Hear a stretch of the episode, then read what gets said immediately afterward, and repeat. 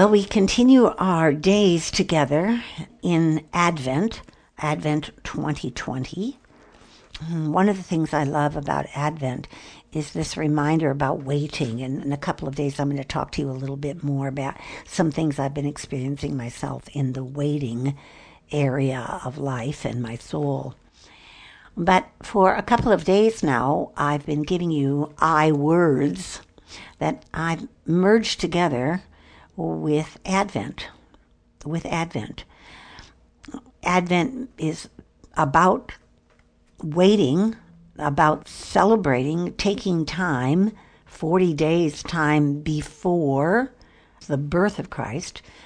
Teresa of Avila calls us to this marvelous sentence. She says, Settle yourself in solitude, and your will come upon him in yourself. Settle yourself in solitude, and you will come upon him in yourself.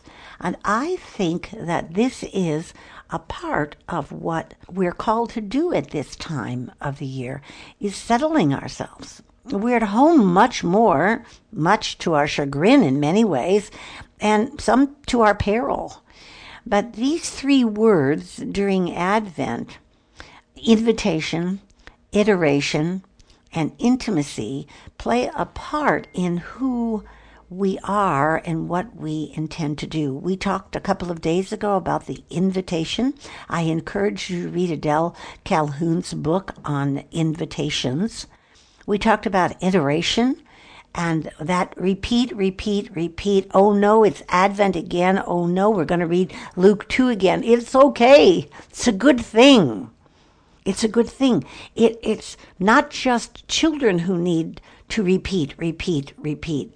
We all need to repeat, repeat. And when it comes to this time of the year, there's so many things that we repeat, repeat, repeat. There's certain foods. I was recently with a small group and they were talking about the green bean casserole that came out of the cream of mushroom era and how the beans and the cream of mushroom and the fried onion rings on top was the dish to serve. Uh, this must be 40 years ago. And families are still making that dish and eating it. Now, I tried it a few years ago and, and thought I couldn't eat it. It just tasted awful to me. My palate has changed. But we repeat, repeat, repeat. Santa comes. We make a list. We put up our trees. We decorate our house with lights. We send Christmas cards. We repeat, repeat, repeat. And so repeating Advent and reading the accounts of the birth of the angels, of the verbiage spoken between God and the characters of this amazing true story. So we come to this last word, intimacy, and I think it's a very overused word very overused word. We we throw it in and talk about it as if we understood what it really means. And Christ speaks of the church as the bride and the bridegroom, drawing our attention to the intimacy that he thinks of in marriage, in marriage.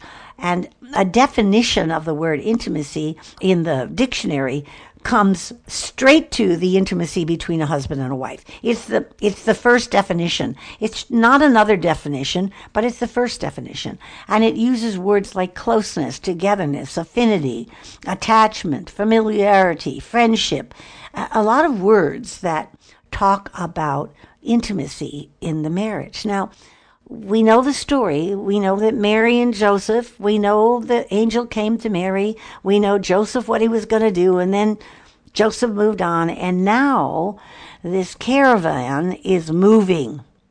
This is a caravan of people who are moving to Jerusalem because this is what's happening. And, you know, they came to marriage in a very unusual manner.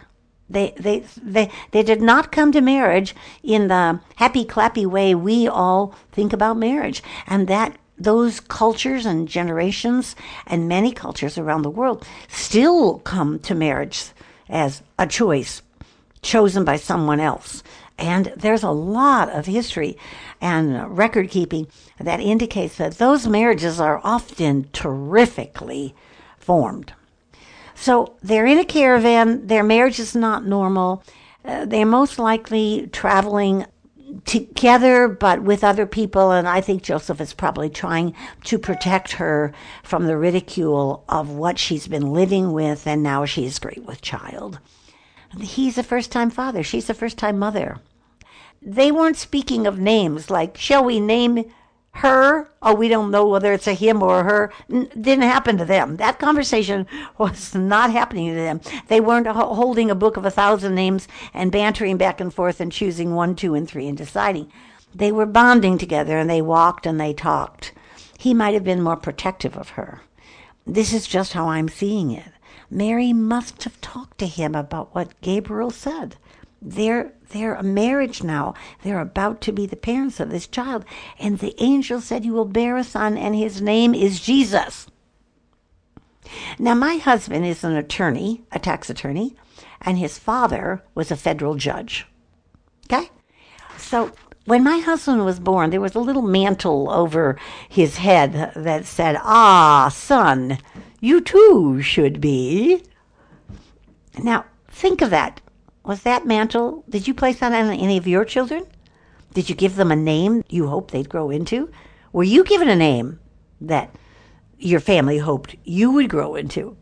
How about the name Jesus? Wait, it's not just the name Jesus, it's the phrase that follows, and he will save his people from their sins.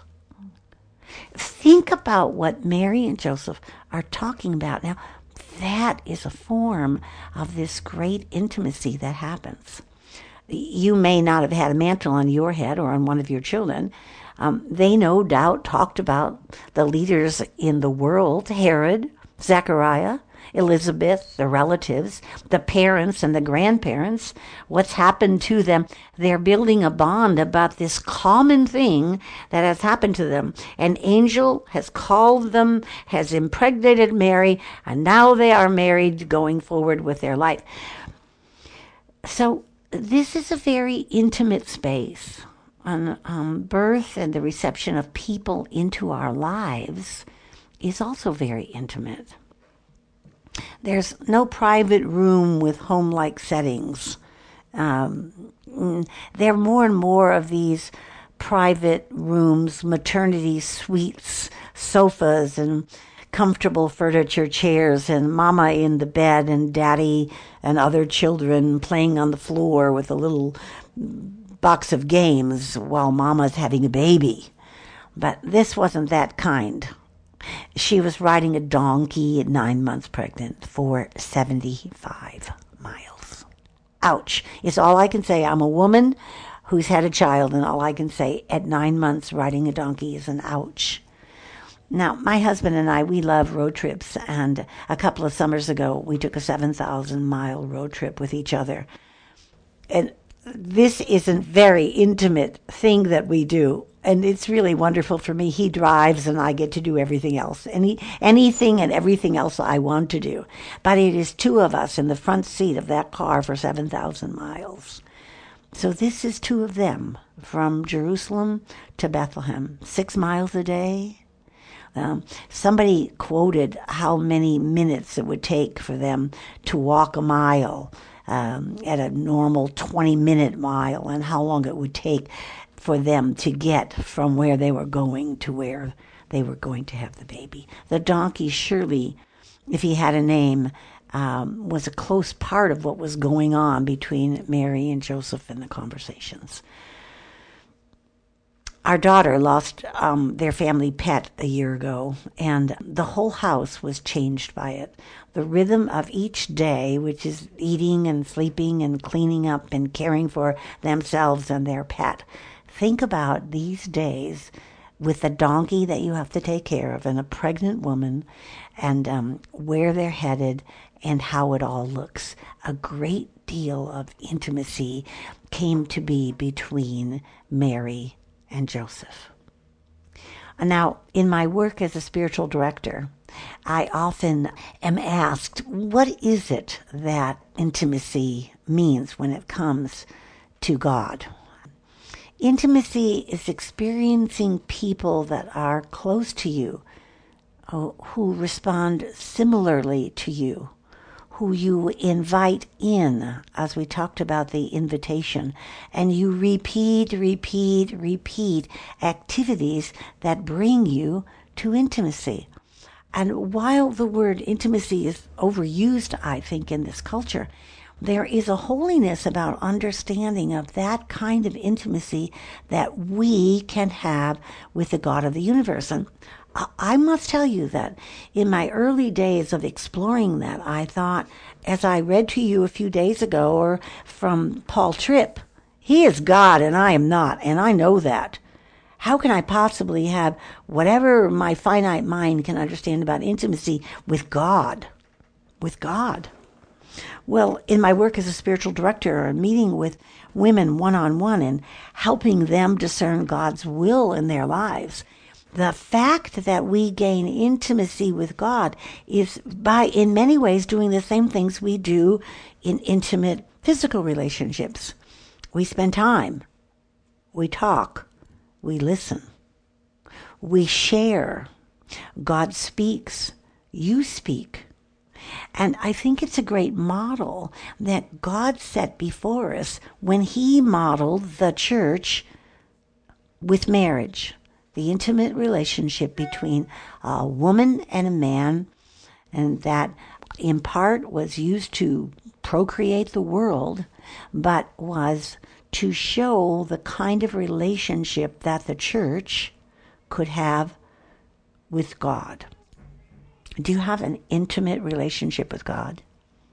Do you know His voice? Do you know that He speaks to you? Does He speak to you through the Bible? Yes. Does he speak to you through others? Yes. Particularly others who love and care for you. Listen to those people. If you are confident of someone's love and care, listen to those people. That may be your mom or your dad or your aunt or your mentor, whoever that is. If you are loved by someone in God, listen to those people because God uses people to speak to us. He uses the Word of God to speak to us. He uses books to speak to us. He wants to speak to us and He wants us to listen to Him.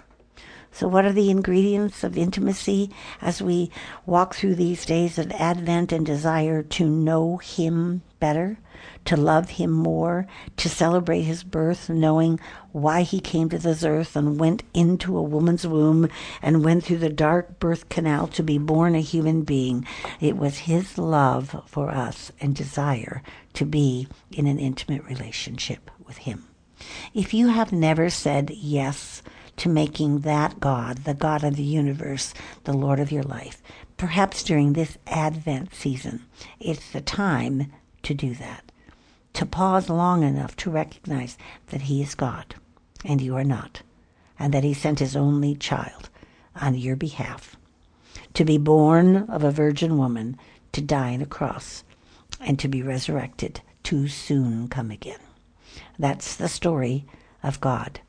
And it begins in these Advent days as he is being readied for birth. We are modern homemakers, and I'm Donna Otto.